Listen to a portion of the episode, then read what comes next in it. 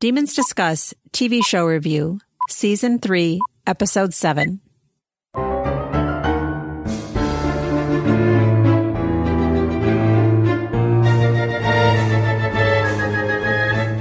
Welcome to Demons Discuss, the unofficial podcast about the All Souls universe and the topics that orbit it. We are your hosts, Angela, Jean, and Valerie. I'm Valerie, and with me for the last time covering these TV episodes are Angela and Jean. Hello. Hi. guys. What are we talking about today, Angela? The final episode of A Discovery Witches, period. Oh my God. It's been a journey, guys. Yeah. Man, it's been a many year journey. I know. Oh my gosh. How long have we been doing this? Four years now? Yeah. I want to say four because we had a down year. We did have that down year. Was it because of COVID or Teresa's pregnancy? Oh, or yeah. something? Yeah. Yeah, yeah. Well, I'm just thinking about all the years leading up to trying to get it on the screen. My I gosh. know. I know. That's kind of how we got our life. The promise of it being on screen. Mm-hmm. So here we are, final journey as far as the screen Final chapter of this book. I know. This last chapter TV of this book. book. Just everything. crazy. Who thought we'd get here? Not I, said she, but look, we are here. Time to live in the moment. All that sentimentality, let's move on anyway. Blah, blah. Did we, Blah, did we blah, at least blah. rent a, a, a good car for this last episode? uh, no. oh, No, we're in the demon wagon. I was hoping you were going to say no. I'm like, that's so fitting if she says We no. did. I did take it to the car wash. oh, good. I mean, I threw out all the freaking fruit roll up packages in the back. Yeah. There's that. We got rid of that. Anyway, let's have a Matthew drum roll for our last random patron sponsor of the TV Who's show. not so random. was not so random. This year we went with our tried and true patrons. So we have chosen this one specifically. Drum roll, please. Yay. We have chosen Stephen Close. Yay. And Jean, do you want to tell our audience why we've chosen him?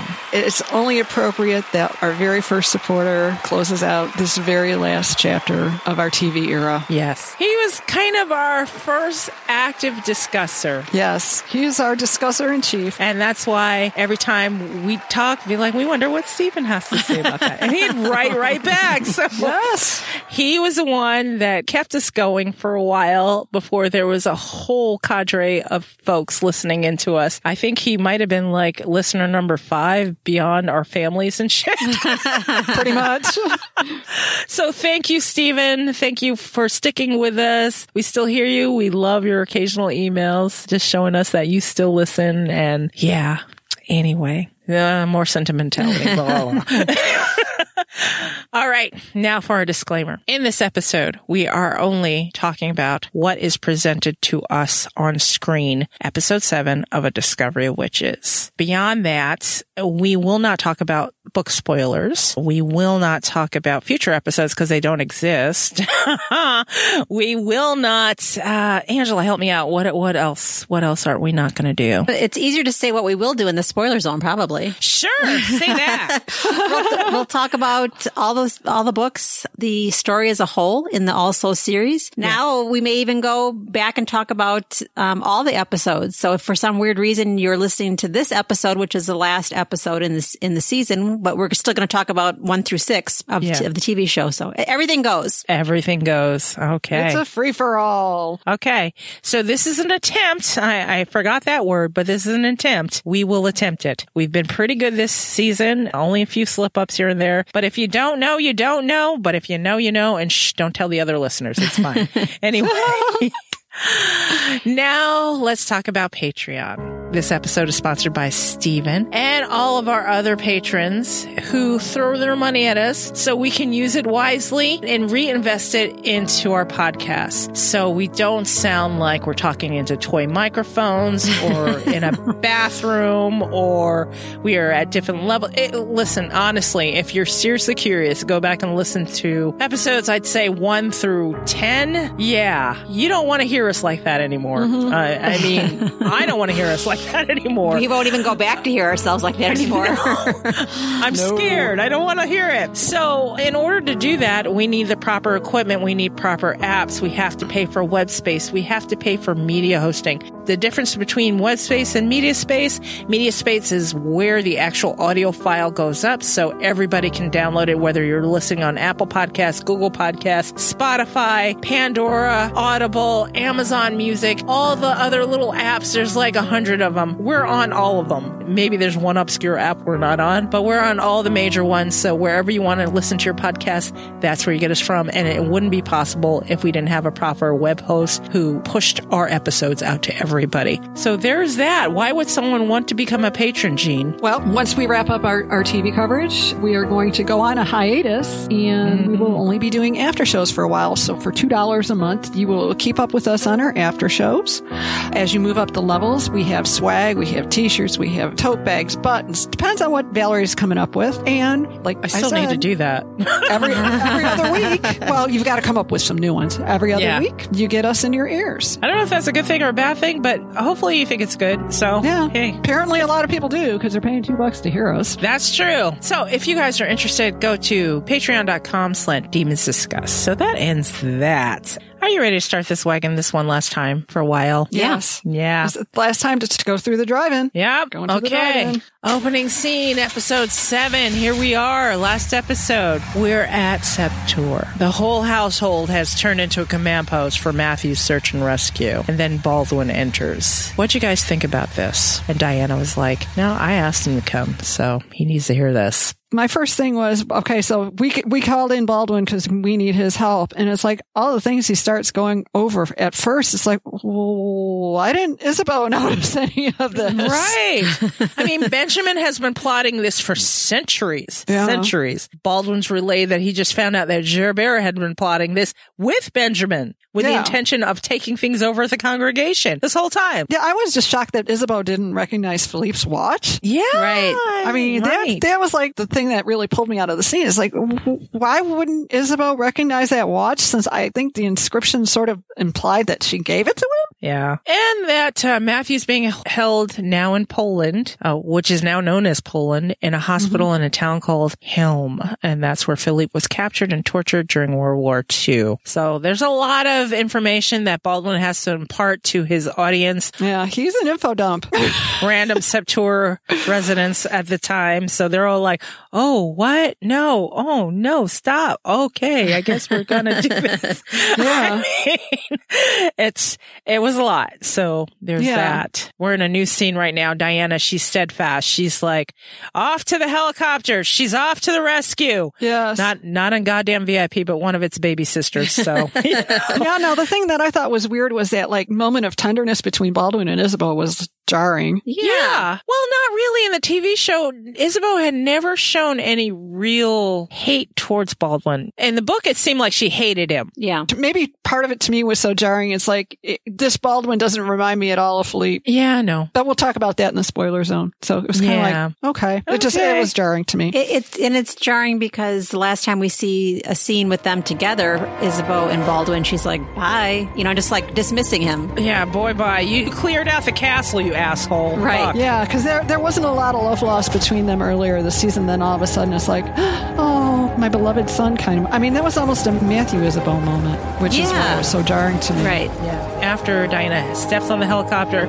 we enter into the opening theme music. So here we are. There's like, some new palimpsest images in that last. Oh, you noticed some. Okay. Yeah, there's a couple of new ones, including the Rock'em Sock'em. I'm the Incredible Hulk busting through the wall from episode six. Right. Before we move on, because I'm just thinking about Isabeau and Baldwin again. I don't know. It, it doesn't seem like it's portrayed because you're thinking of. I'm, I'm thinking of the motivations behind the way they react to each other. So mm-hmm. Isabeau is all tender because she's like, "Oh, thank you so much for coming to rescue Matthew or attempting to rescue Right. Matthew." And she's not saying this, but I'm, I'm picturing this is what she's thinking. And then Baldwin's motivation isn't because like that I know of, like, "Oh, I want to go rescue Matthew because he's my brother and a de Clermont." He's like, "Now Domenico told me I don't want Gerbert to seize the power, so I got to do this." Right. I gotta keep the Yeah, fucking that's power. another reason it's kind of. Yeah. Oh, okay. Hmm. That's an interesting perspective. I don't think I saw it that way. Yeah, right. And then like maybe you're led to believe like they're all mushy gushy, like, oh, we're on all, we're all Right. good now. Again, it might just be another way of tightening up and shoving mm-hmm. everything in that needs to be shoved in. Yeah. Right. Like Well, you it's said, there weren't the three steps. No. So new scene. The third time's a charm. In this hospital in Helm, Matthew's laying on this tilted torture table. I wouldn't call it a chair exactly because it It's a gurney. look ver- yeah, it's kind of a gurney. Yeah, it looks like something from the yearly appointment gurney. There's no stirrups though. Yeah. Yeah, the only thing that was missing was the stirrups, but it was still a torture table. Benjamin is observing Matthew's heart. He's saying it's slowing down and tells Matthew that his blood could revive him, meaning Benjamin's blood can revive him. Matthew is babbling in French because it seems they wanted to make torture sexy here. turns out, turns out he's praying, and Benjamin notes that Matthew is a pious vampire and wonders out loud what it would take to drive his faith out. So, and Benjamin's a little cruel. I mean, horrible. well, I think we already covered that in the last episode. Matthew pretty much told him how yeah. cruel he was, but I what he should have killed him. What he should have killed him. Should have killed him. Matthew? Why? Okay, all right. At Sept-Tours, Mart and Isabeau are putting the babies to rest, and Gerbert shows up, and uh, Mart's looking at Isabeau, and Isabeau's like, "Oh no, I'll I'll handle him." So let's listen to a clip of that. I will deal with him.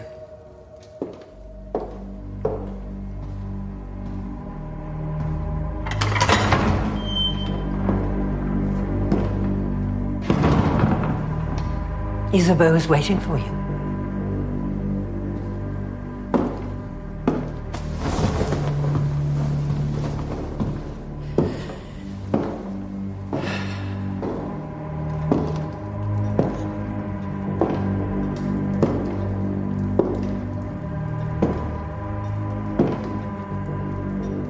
I'm here as a friend. Such a strange sound. Children's hearts beating. Unlike any others I've before. And then, what did you guys think about this convo? Oh, this was one of the best scenes in the series, the series three, I thought. I had a question for you guys. Gerbert and Isabeau used to hunt witches together. Do you think there was more going on there at one point in time? Yeah. Yeah, Yeah, maybe. me Yeah. too. I don't. I don't see why not. Yeah, I think Yeah. um, Gerbert wanted Isabeau at one time, and does it just come down to that? You just getting back at Philippe because Yeah. I think it's that simple. It's, the simple explanation is usually the right one. yeah, Occam's razor. Let's apply it mm-hmm. here. Absolutely. And, and can I also bring up uh, the grace notes in this whole scene are just mm-hmm. what really sells it. From the way Trevor like whips his coat off and just sort of like he almost drops it, expecting that Mart's going to catch it. Mm-hmm. There was so much hubris and dismissiveness just in the way he took his coat off. It, Yeah. it said so much about that character in that moment. And plus, I just thought it was really cool the way he managed it. Yeah, it's true. A- and the way they ended up on the couch together towards the end and Isabeau looked right at I mean and it was so intimate it was almost like they were right on the precipice of kissing and then she was Yeah, kissed him they- off The angles. Yeah, yeah. The I was going they to say took too, it at. the, the camera angles were exquisite, and I obviously they felt like they needed to have this angle because of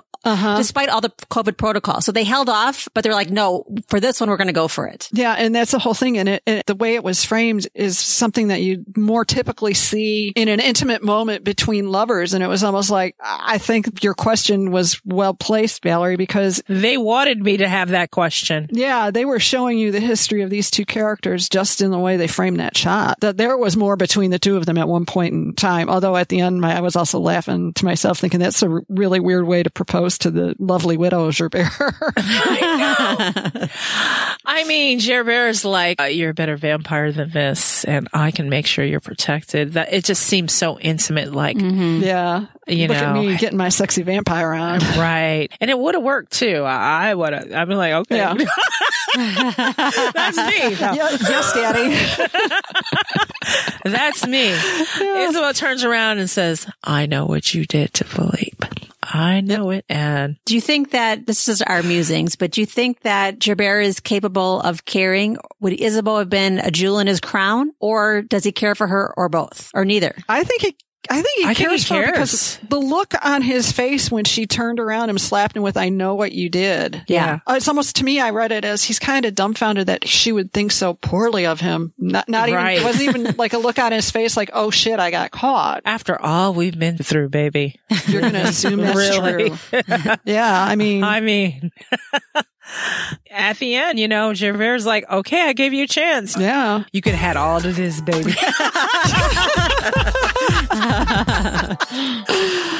We're like, pick Okay. me, pick me, pick me. Audience, I have to say, this is speculation on our parts. Don't take it to heart if you're like, ew, no, no. Okay. We'll talk about this more later. We'll talk about it more later. Absolutely. All right. New scene. The crew arrives at Helm and Baldwin, Marcus, Miriam, Fernando, Gallowglass, and Diana are there. And the vampires, mainly Baldwin, sense two vampire heartbeats and Baldwin relays that one of them is weak and there's a warm blood present uh, warm blood heartbeat as well.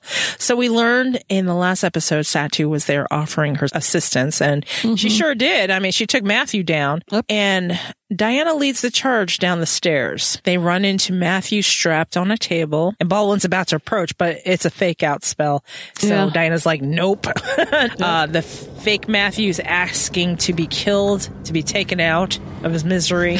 and then Satu's voice speaks to her mind and she's like saying shit and you hear babies crying and Satu says, Diana, they will all die here. And Diana decides to cast a spell to block the crew from following her. And I love that. And Baldwin's like, Diana, no, you, you need our support. What do you? She's like, I got this. Mm-mm, this bitch is mine. Fuck her. Yeah. And when you turn around and you pan back, you see Gallowglass try to feel it. Yeah. And then Marcus has got kind of a, oh yeah, maybe I'll try to get through. it was kind of funny, I thought. The special effects weren't bad, but when I saw Matthew with the heart hanging out of his chest, I'm like, Brecken had that Halloween costume where the you like pump it, it beats. it, was, it wasn't even as involved as the season one heart ripping out with Juliet. yeah. yeah. The makeup wasn't even in that elaborate, but maybe it, since it was the fake out, yeah, it's true. I guess they felt th- they felt they could make the fake out look fake. And since Diana said, this is my battle, and the viewer is like, is this it? Is this a big witch battle? And, um, hey, let's listen and see. Yeah,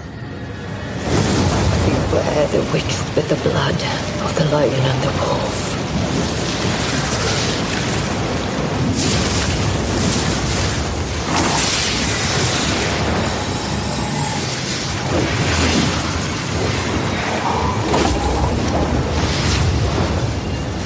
The book would have never revealed itself to you. Our power is the lifeblood of all witches' magic. An incredible gift. We had in common. We could have been the greatest allies, you and I. But instead, you chose to use your power to destroy. I bind you, Satu Järvinen, delivering you into the hands of the goddess without power or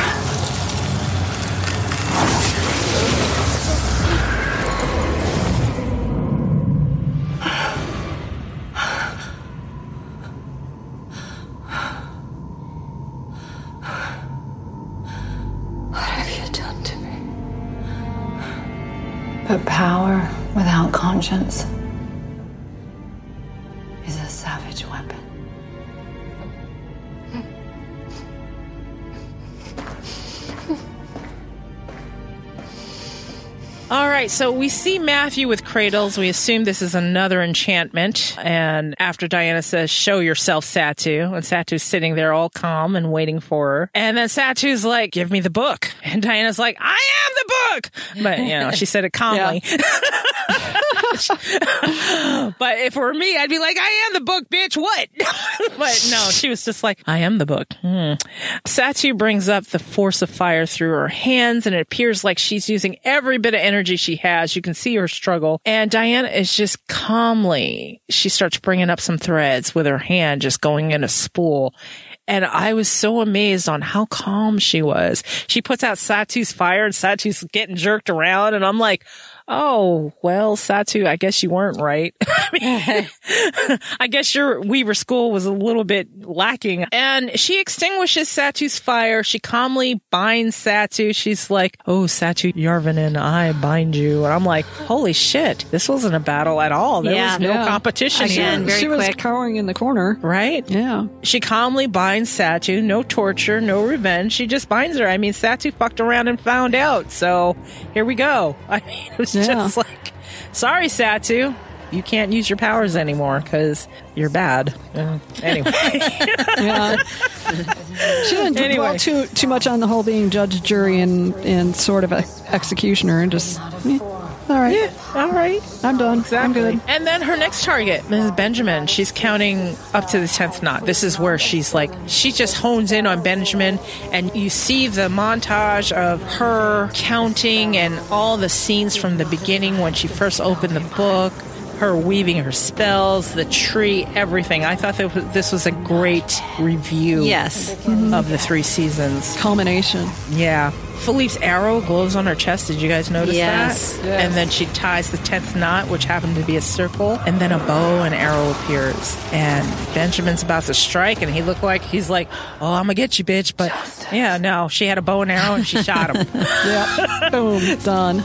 so done. That's the end of that. Benjamin, no more. He's now crusty old bones on the floor. I, I got my interview with the vampire crispy that I wanted Juliet to be. He, he, Yes, he you did not crispy disintegrate, but he, I did get the crispy. you got the Yes. crispy. So there you go. That was satisfying. Then she actually finds Matthew and then they bring him home. And another visual montage. Isabel gives him her blood. Baldwin prays. Hamish reads to him. And I just thought this was nice. This was mm-hmm. like, Although I Baldwin praying was weird to me. Yeah. really? Yeah. Yeah, being Roman was being Roman. It was like mm. no, he didn't. He was never a Christian. He was never a monotheist. Let's say that. yeah. It was odd to me, but then I just kind of justified it like, well, maybe he's honoring Matthew, going to his church, his God. his church, right? Yeah. And saying, "All right, uh, I don't know how to talk to you in here, but uh, if you can help, that'd be great. Thanks." Yeah, but and I guess for me the reason it just it was odd because of the voiceover that Greg was doing from Rilke from Sonnet Six kind of made it as the first words are coming through. It almost sounds like Baldwin's Christian praying. Right. yeah, yeah, yeah. Which that, that's kind of why I was like, and then I realized, oh wait, that's Hamish speaking, and that's a mm-hmm. Rilke poem. And you see Diana laying with him, sitting up with him at night. I mean, we get a sense that time is passing, but at one point, Diana's asleep in a chair, and you see this hand on her shoulder, and he says mon coeur. And I'm like, oh, Matthew's whole again. That Yeah, was- that he bounced back fast. well, and why did Marcus come in and then he like just shook his head? I don't know. Maybe that was at the halfway point, and there everyone's like, "Hey, is he whole again?" I'm like, no, So that was a not yet, not, not a no. not a no, not. Oh shit, he's They dead. needed a couple more montage scenes there between Marcus shaking his head and, and the hand on the shoulder. I think. Yeah, Maybe it's like- extra thirty seconds of.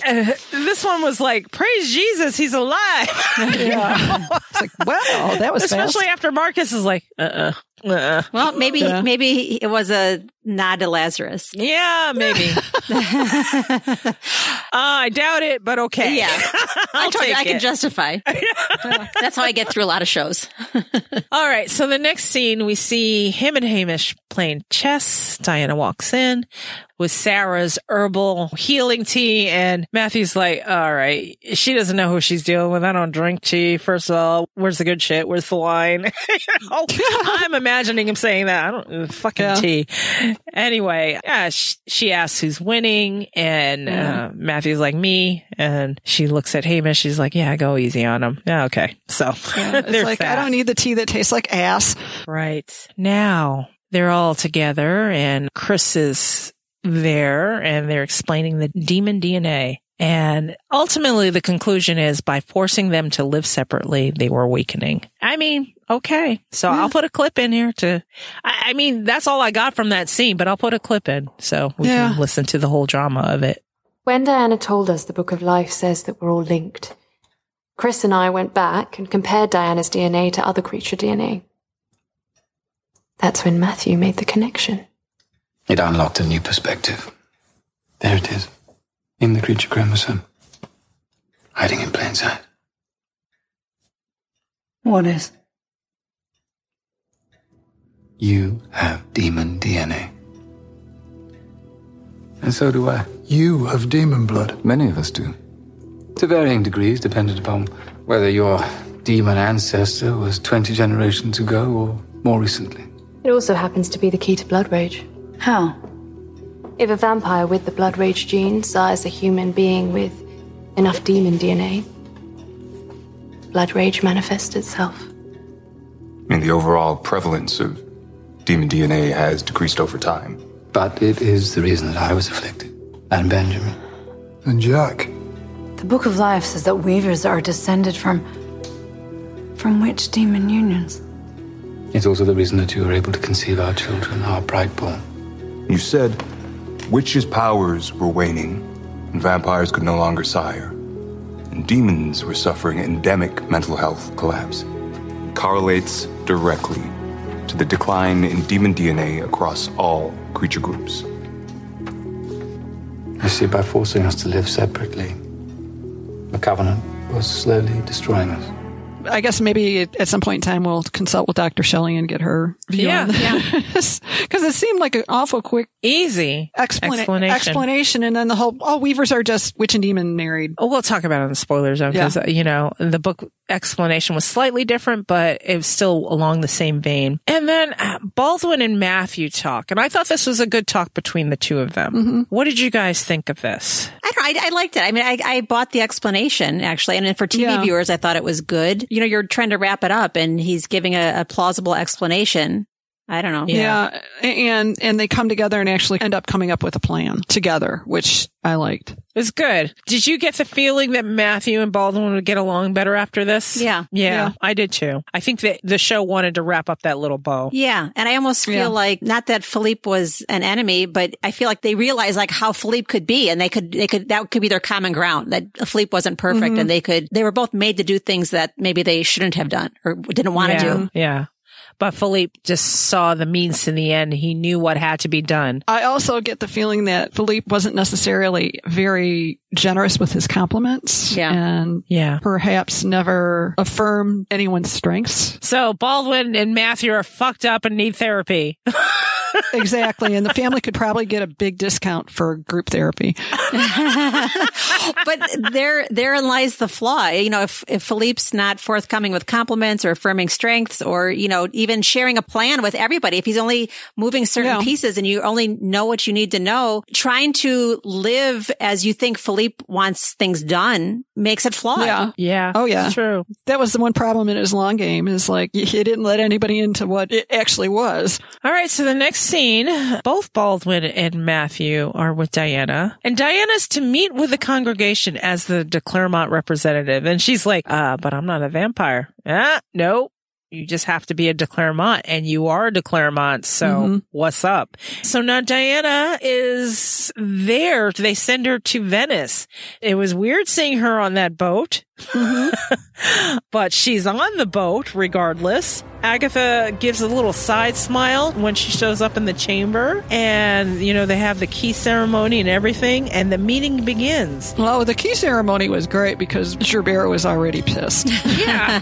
oh, he was hot. He was really hot here. And Linda Crosby is on the congregation, if you guys remember Yes. the witch from London. Mm-hmm. yeah. So Diana says, Hey, I'm going to move to get rid of this thing, but I'm going to put a clip in here so you can hear the whole thing. So, the de Clermonts have bowed to the congregation's demand. You have brought us the witch. Gilbert?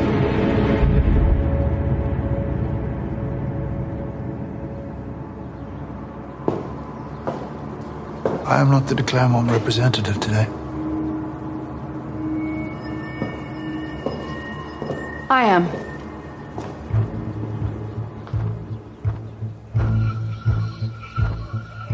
Baldwin has recognized me as a blood-sworn daughter of Philippe de Clermont.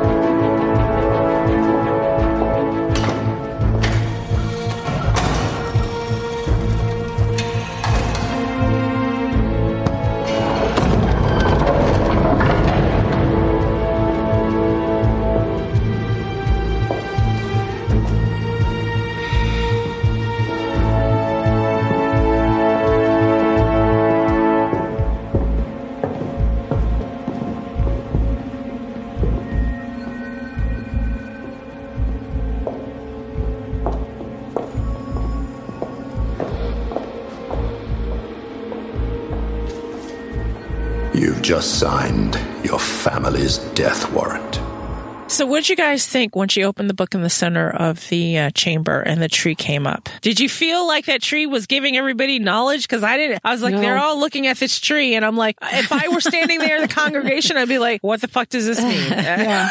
yeah, it wasn't very self explanatory at all. No, but I mean, they have her voiceover. They're saying she's like, oh, "We're all part of one of another," and you know, demons. It This was very kumbaya. and I'm just like, "Oh," and everybody's just supposed to understand this. This is Yes. fine. This is good. Yeah. It wasn't much different than Gerbert's mansplaining, to be honest. Yeah, I, I was just like, okay. Could it have been a disembodied voice? And I mean, should it have been a disembodied voice, like a, I a believe goddess? so. Yeah. Yes.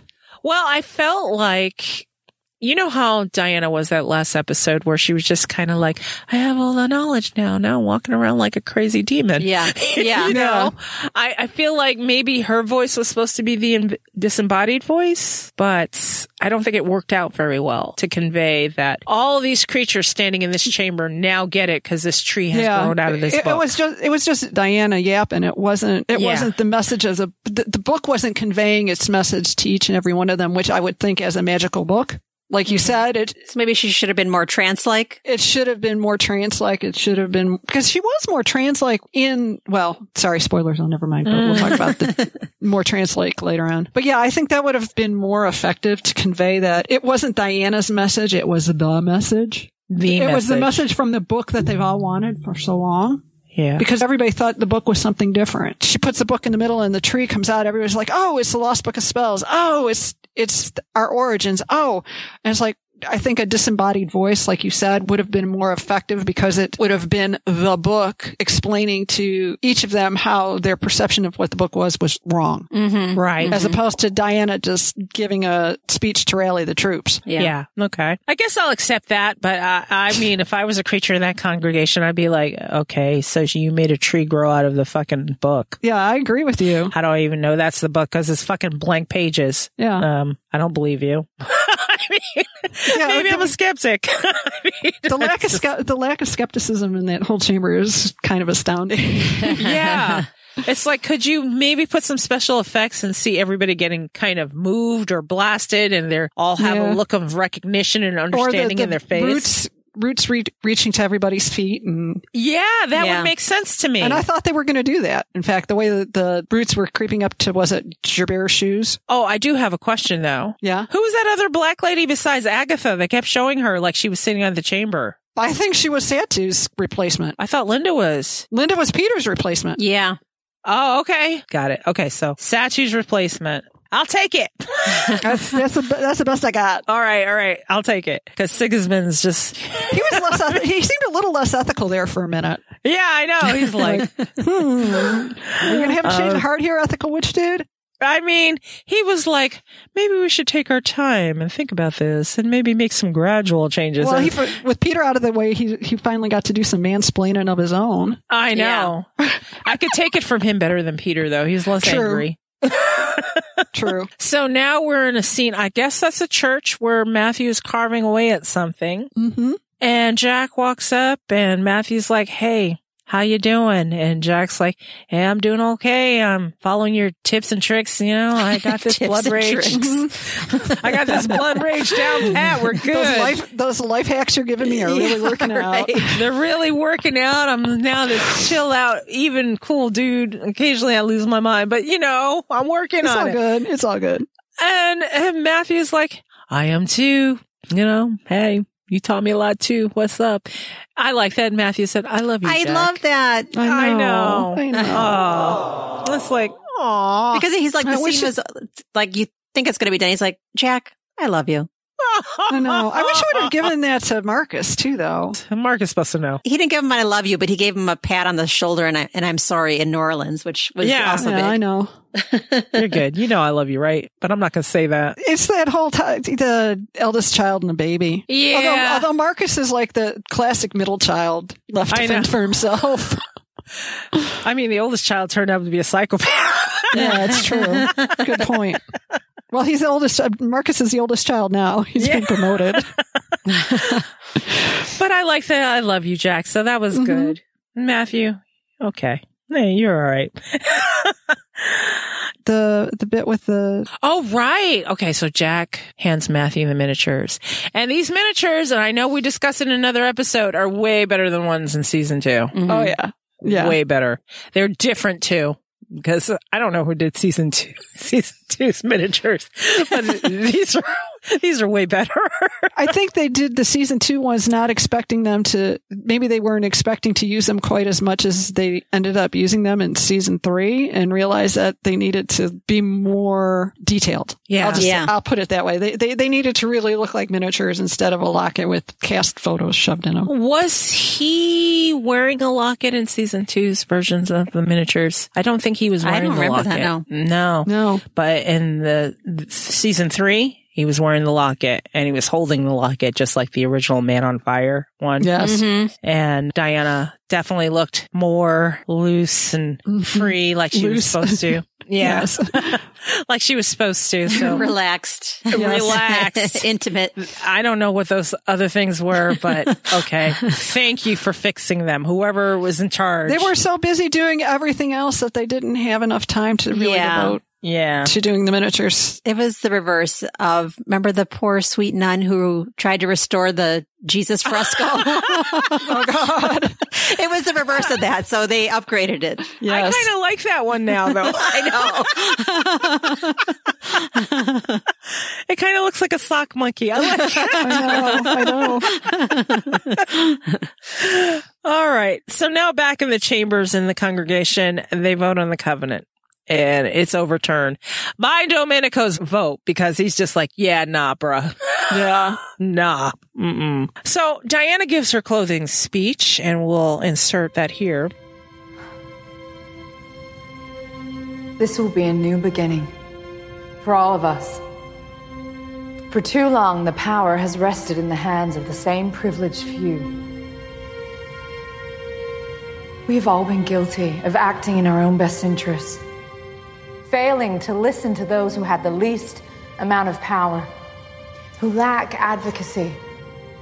We need a new leader, someone who will give a voice to those who have been most overlooked and excluded by life under the covenant. Agatha, I second that.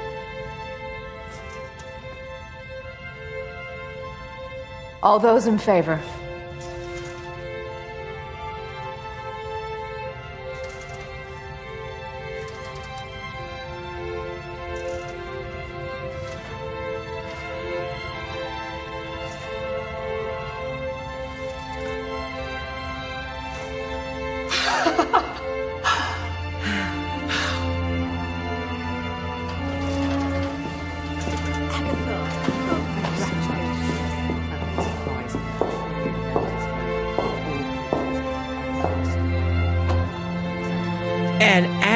Is the congregation leader now. How do you guys feel about that? I think the reasoning was perfect. We watched her throughout these three seasons handle everybody on that congregation. Oh yeah. Oh yeah. And For sure. I believe this character deserves it Oh, because definitely. Yes. she's the most fair person to deal with everybody and level headed and level headed and hey, you guys need us demons, so watch your shit. Yep. That's it. And then there's poor little Gerbert standing all by himself. I know. Everybody else is congratulating Agatha. and I just know. being pouty Pete. Sorry, dude. I like, okay, we'll talk about it in the spoiler zone, but I like that Diana walks out and yep, she's done. Her shit's done. She, mm-hmm. she went to do a thing.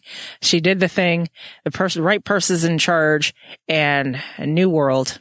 You know, here we go. And she doesn't have to hear about answering her fucking emails. Yeah. No. and then we get Matthew's voiceover reminiscent of season one.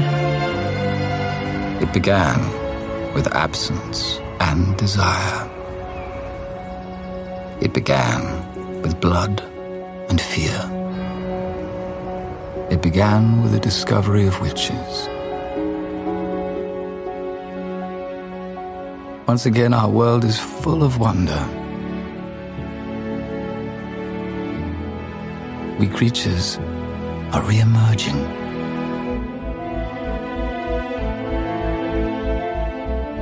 Years of oppression, fear, and prejudice are fading. We come together.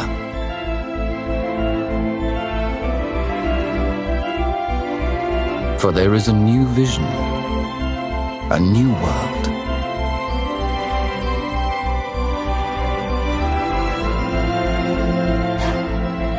One that rights the wrongs of the past and acknowledges the sacrifices that have been made by those along the way.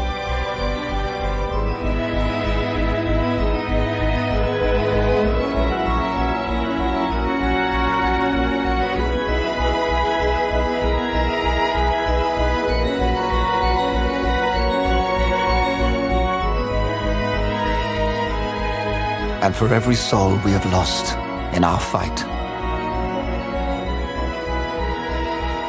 we've found the strength to move forward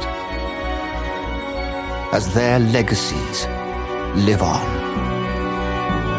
Because as my father used to say, in every ending, there is a new beginning.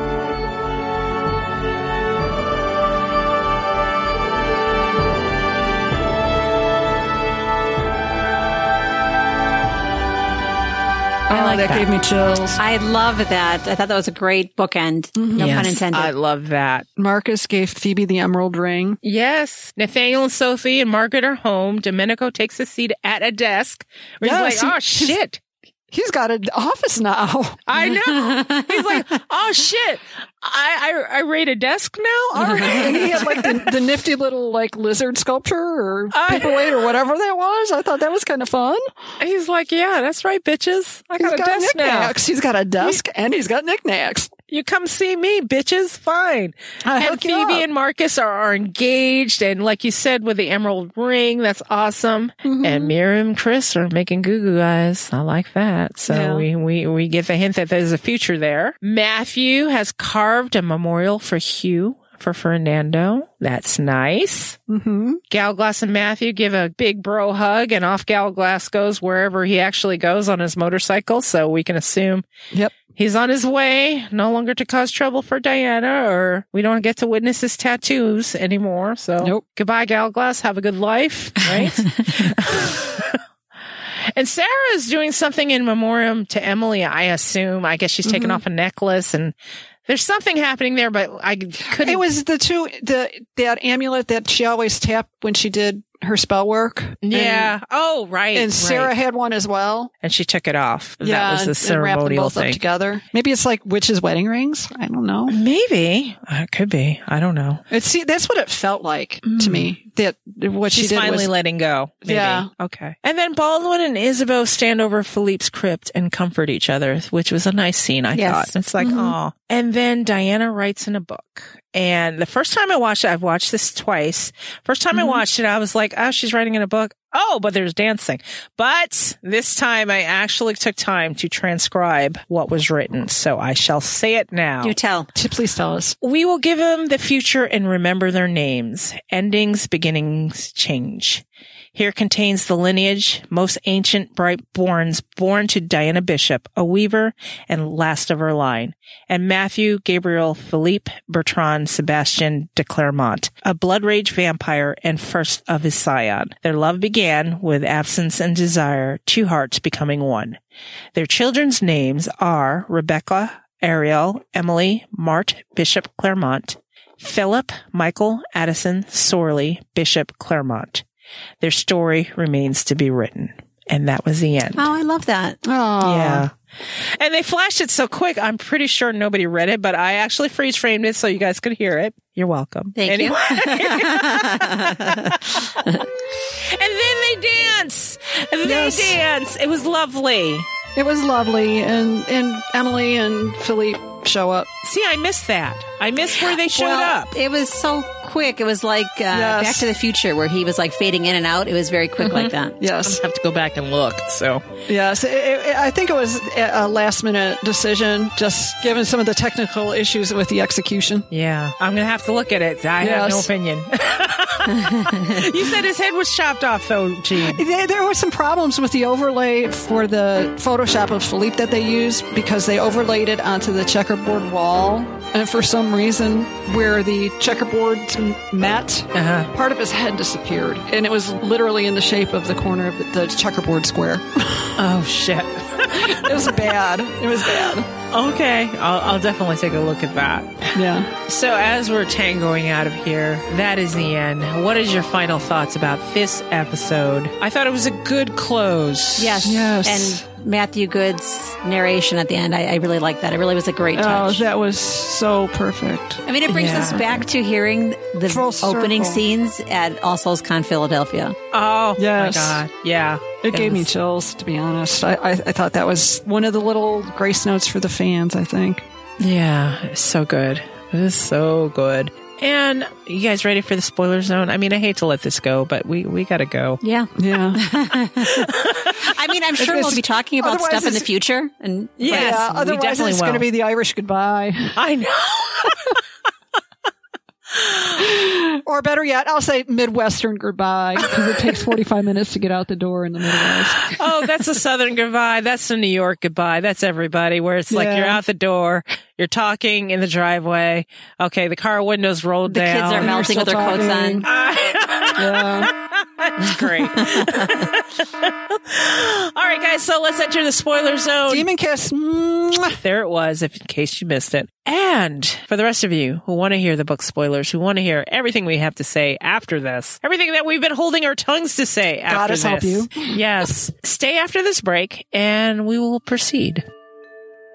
This podcast is available on Apple Podcasts, Google Podcasts, Spotify, and wherever you like to listen to your podcasts. You can contact us, send us your thoughts, email us at demonsdiscuss at gmail.com, leave us a voicemail at 360-519-7836. By the way, your carrier rates apply here. Or leave one for free on SpeakPipe, speakpipe.com slant demonsdiscuss. Now, if you can't remember any of that, go to go.demonsdiscuss.com slant contact and all that information will be there. You can also become a discusser there, fill out the form, and bam, you're a discusser. And the link to join our Facebook group is there too.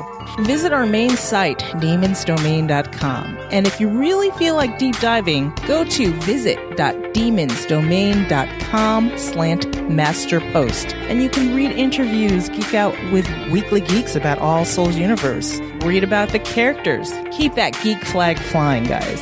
Do you like what we do? Help us fund what we do. Go to patreon.com slant demons discuss. Make sure you follow us on social media. We are on Twitter, Facebook, and Instagram, all at Demons Discuss. If you're liking what you're hearing and you want to tell the world about it, leave us a five star review on Apple Podcasts. We love them, we read them, it's wonderful. Also, it keeps Angela alive, and we need her around, okay? Keep! All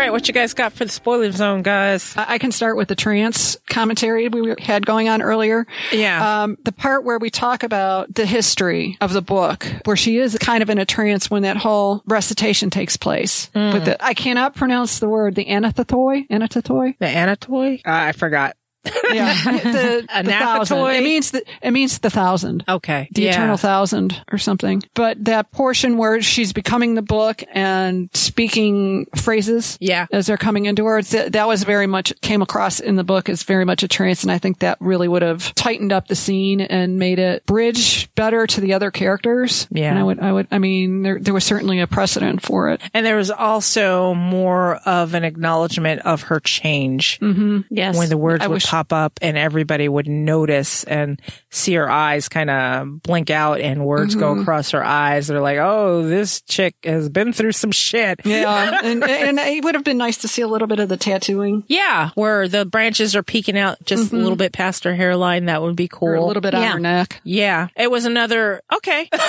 Yeah. it was another. It was nine collective creatures saying, "Okay, fine." Sounds good to me.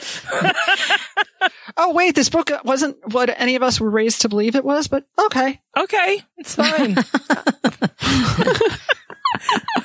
Taking a page out of oh. Andrew bo- Angela's Yeah. book. Yeah, It's, it's fine. fine. It was Fine. just like it was just like yeah, I understand we didn't have much time for a recovery montage, but it, was kind of abrupt. It was like all of a sudden he's like, oh, he's okay, It's a miracle. Thank Jesus. it's all good, and he was remarkably in good. The thing was, he was in such good humor. yes, he was. Book Matthew was so freaking cranky and the worst patient ever. Yes, he was. He was. And he was still kind of limping when he came out of it. Diana was like using up all her magic to stay awake and Yeah, take him up the stairs and she was getting drained of energy and Baldwin had to come in. Baldwin and, intercede. Sarah had to come in and step in and say, uh, calm down. You which know? is which I really like too because it, in the larger scheme of things in the book, it was a shout out to caregivers in general yes. Yeah. Yes. about the need to take care of yourself, and I I, yes. I love that message in the book. Yeah, true. It was very holistic. I wish that instead of Rilke, they would have found an apropos Shelley piece to read. Oh, okay. Yeah. Yeah. Just because that was something Yeah, that- Matthew had read and it was in featured in the Book of Life and just it Yeah. was Rilke tight. was too. Yeah. yeah. Rilke was one of the ones that was featured too, but or Prometheus Unbound would have been good as well. I book Diana took up the de Clermont spot on the, the congregation, so she was the de facto leader. I like that they didn't do that. Mm-hmm. Mm-hmm. Me too. I like that they didn't do that. Uh, since Baldwin was stepping down, he was the de facto leader of the congregation. Uh, and Diana took over that mantle as the de Clermont seat. I, now that I see the contrast between the TV show and the book, I get you and Jean's statements about the book of life saying Diana became everything that fixes everything. Right. And here they kind of doled it out where it Mhm. needed to go. Like Agatha, head of the Yes. congregation. Diana didn't need to step into that spot because No. I mean, it's like, what doesn't Diana do? And Yeah. if I were Diana, actually in the books, I'd be fucking bitter. I'm like, why the fuck are you laying this all on me? I just wanted to be a normal human. yeah, right. Just- and now I got all this fucking power and you're laying all your problems on me. I got to be head of the congregation. I got to be Replenish the witch spe- spells. I replenish all the witch spells. I gotta fucking raise these fucking crazy ass children, Yeah. which you'll see in Time's Convert. Uh, they're a handful. Uh, also, I'm in charge of binding any of my scion Yeah. if they act up. Uh, you know, Yeah. I'd be bitter if I were her because they laid a lot on her in the Book of Life. Yeah. That's and- just and me she, though. She was supposed to be or is an instrument of the goddess. And I love that Agatha became almost like justice. Yes. Yes, And she kind of looked like justice. justice. I mean, Yes. she looked Yes. like she should have been on the Justice Tarot card. And I love that she giggled at the end. She's like, huh. oh my god, I'm, pre- I'm voting for myself. Yeah. that was so perfect. Look how this turned out. This is fucked up, but okay. Yeah. Yeah, I mean that even goes that even goes for Baldwin. In the books, it seems like Diana earned his respect, so he would like call her mm-hmm. sister. I mean, more genuinely at the end. But then in TV Baldwin, you kind of got to see a little bit different side of him, or maybe they just wrote him differently, like we said about the last episode.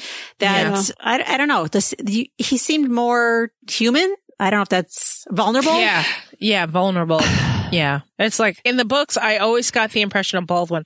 Look, pal, I'm just doing the best I fucking can. Right. Okay. I know how to be a warrior. You can't let your fucking emotions get in the way of shit. Yeah. We have to do this thing. Yes. I'm sorry that you're upset, but we gotta fucking do this thing. Right. Here it's like, oh, well, I guess we should do this thing. Yeah. Yeah. I mean, it's like, and the one thing I really love, well, his, his arc is his arc, and with Baldwin, who who knows what would have happened if they had continuity in the role and Yeah. didn't have COVID to deal with. yeah.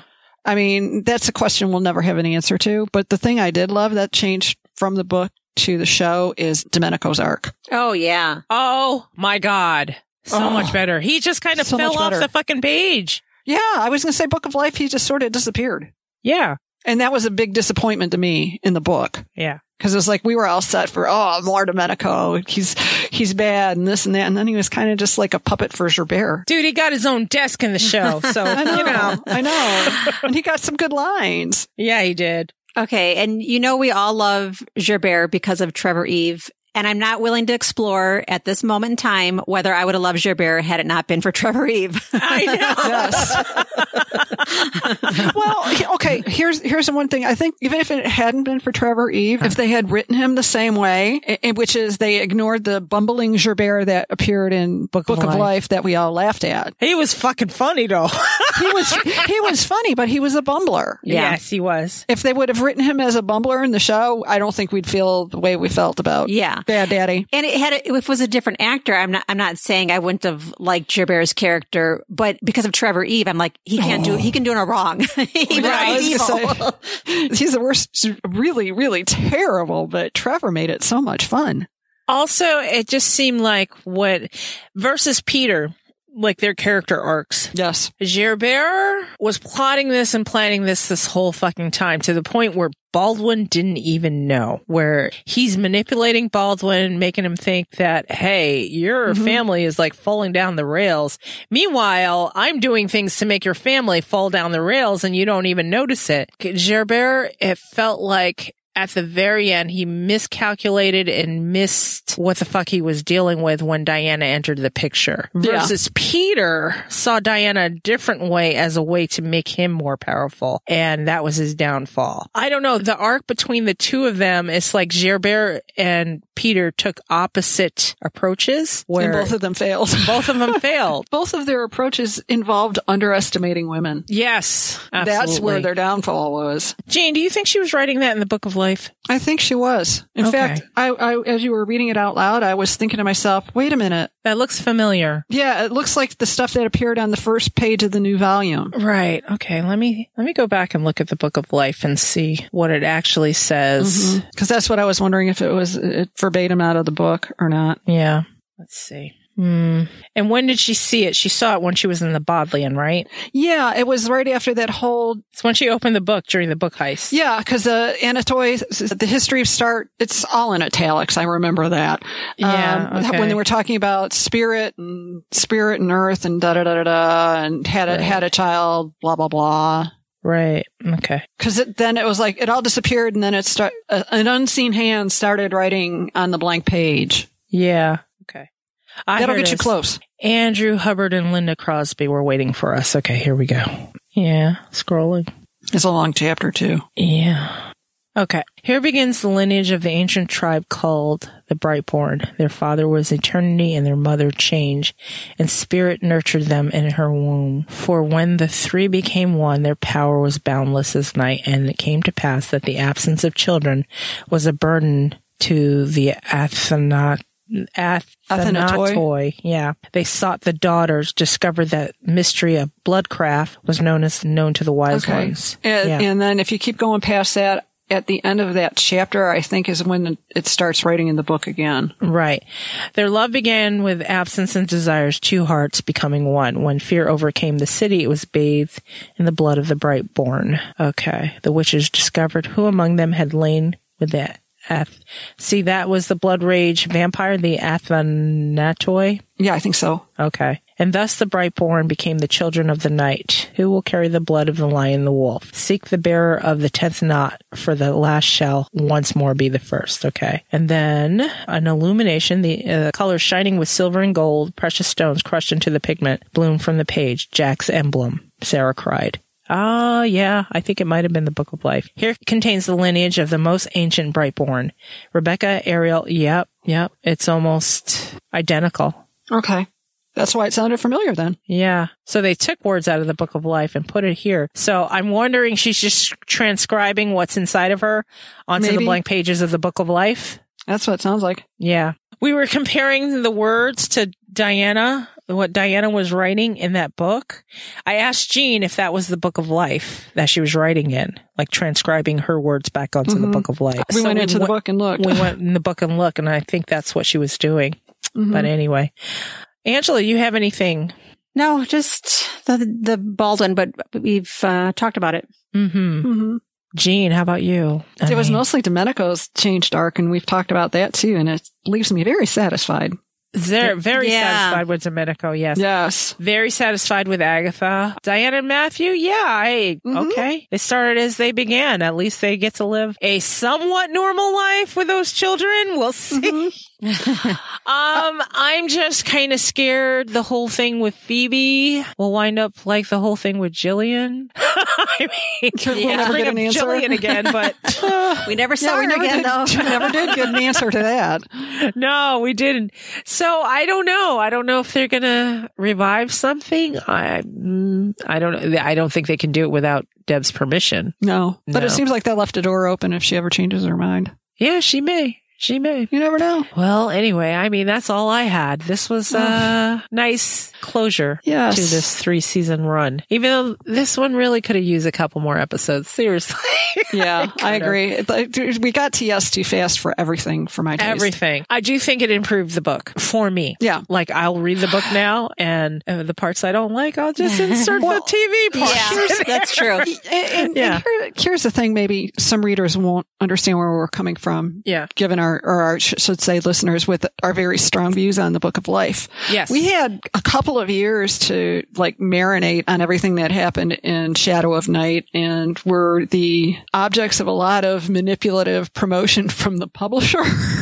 Yes. So we had some expectations going into the Book of Life that may have been misplaced. Also, Book of Life was a very hard book for Deb to write, and, and she's said that on many occasions. I mean, she talked about 20 different drafts from 20 different points of view for the first chapter. Yeah. And that was when she wrote that when her dad was sick and a lot was Also- going on in her life. And, you know, he had Also following Shadow of Night. How do you follow up with that? yeah, he, her father had passed away in the editing Mm. while it was all being edited. So I don't know whether she was quite as involved in it as she would have been otherwise. Yeah. So, I mean, there were a lot of things I can say for me with the book of life that didn't ring true to me as a longtime reader that necessarily sounded like Deb's voice or Deb's, you know, because it started reading way too YA high fantasy. Yeah. yeah. Which was, wasn't necessarily what we were expecting by that point in time. And, It and wasn't think, as detailed and intricate for me. yeah. And that's what I love about Deb's writing.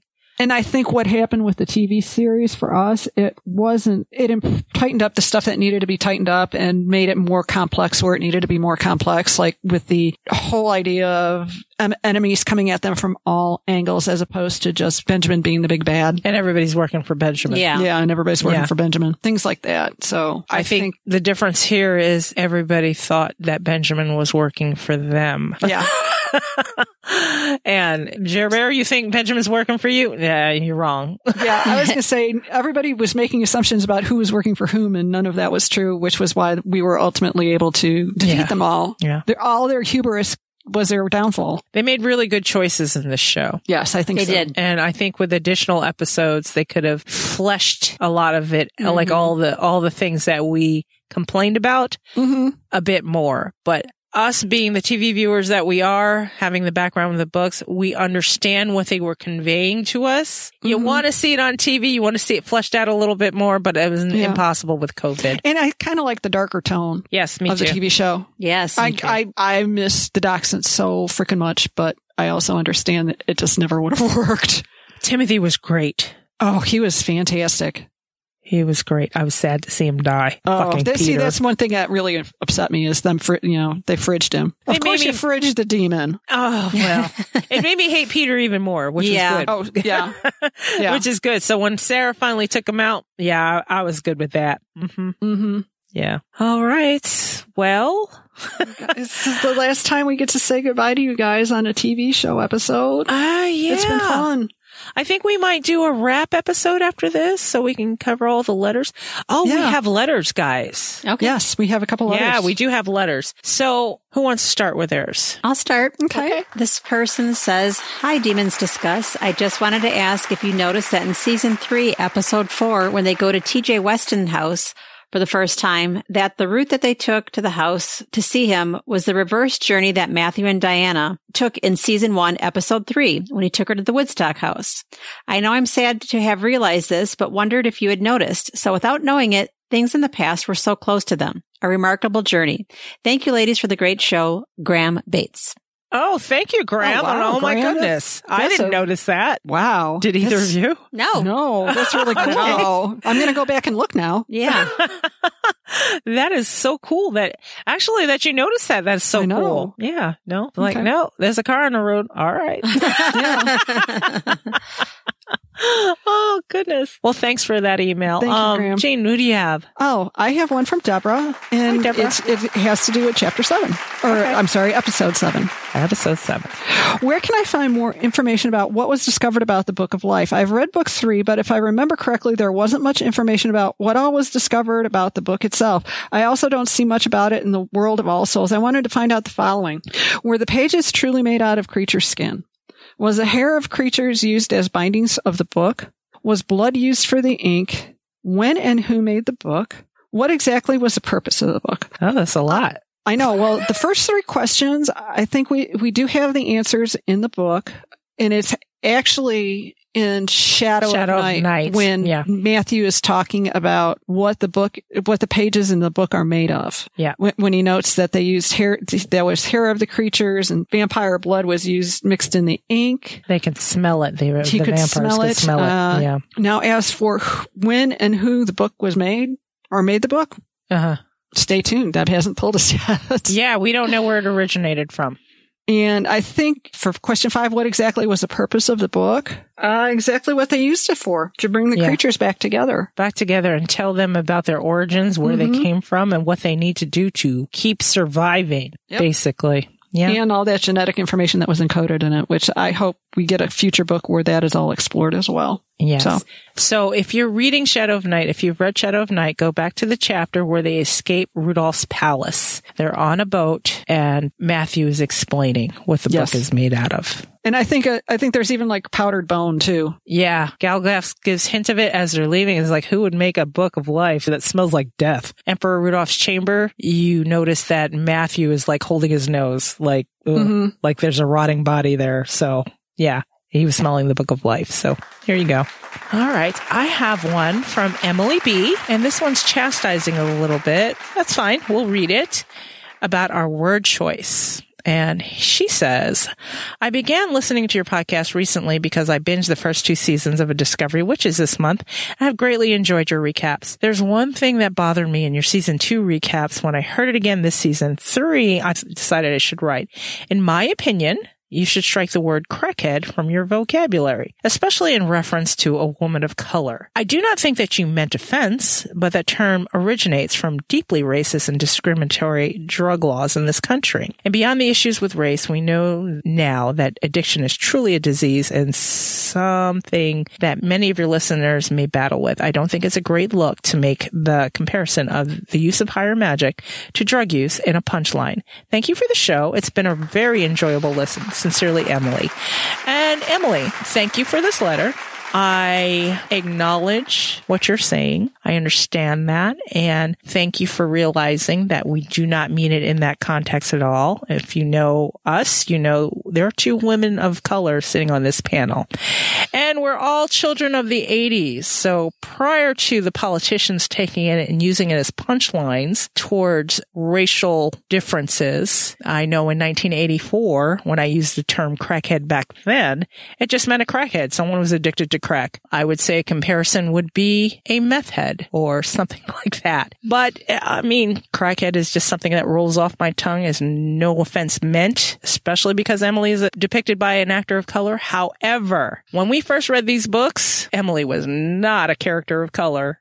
And we still use the word crackhead. So if that gives you some context, I hope so. Do you, either of you have anything to contribute to this? Uh, I, I, will say for myself, equating Emily's use and, and addiction, I think, is yeah. to higher magic to the very real addictive qualities of crack cocaine mm-hmm. was where we were all coming from at the time because as a child of the 80s, you, you heard all about the problem with crack cocaine was that it was cheap and it was immediately addictive. Yes. And, and there were it was white people on crack back then oh, too. Half, half the addicts were, it was pretty much evenly divided by racial lines back in the 80s.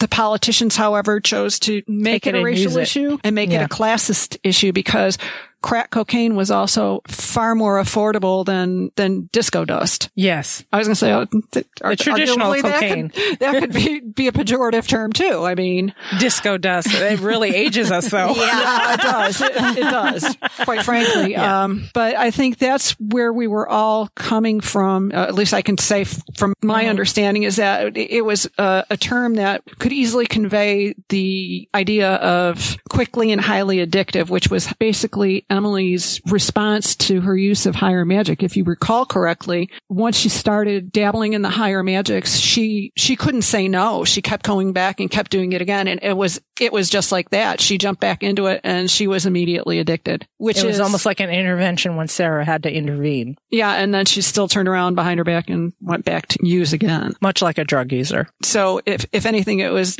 used in an illustrative, not a pejorative sense. Yes, absolutely. But I do see your point. Yeah. I yes. see your point. Yeah, absolutely. I, I appreciate the observation. I mm-hmm. echo what you guys say as well. And apologies because she's probably right again after, I don't know, episode three. And yet I think we might have made a reference to Peter Knox as well in the same aspect. And he's a white male. Yes. So, yeah. but, but, but, no, uh, my mother always said words are things and it's just mm-hmm. a reminder to be thoughtful, but that is absolutely not how we intended it. You guys explained it perfectly how we were using yes, the term. And, and we're old and old, oldish. well, well, I'm just saying compared, compared to the, the I think it, this came up in the last year or two as yeah. a controversy in the K-pop fandoms. And mm-hmm. well, compared to the K-pop fandoms, I think we can, I can safely say I'm an old. So yes. I, well, I'm coming from, I am coming from this as a child of the 80s and, uh, a child of the 80s who grew up in the, in the Detroit area and went to school in downtown Detroit. So yeah, I'm kind of familiar with the uh, scourge of crack cocaine on a yeah. on a society. And I'm very familiar with what politicians will do with words from the vernacular of people, like the word woke. Now you'll see some politicians say, "Oh, this whole woke culture." You know, woke started out as, "Hey, pay attention."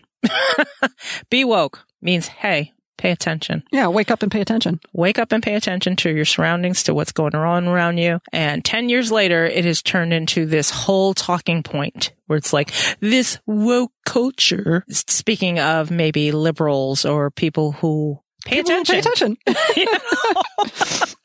so yeah, I am very familiar with how politicians use it, but I can assure you that's not the origin of the term crackhead. It's something that we used to talk about and call people who are on crack crackheads.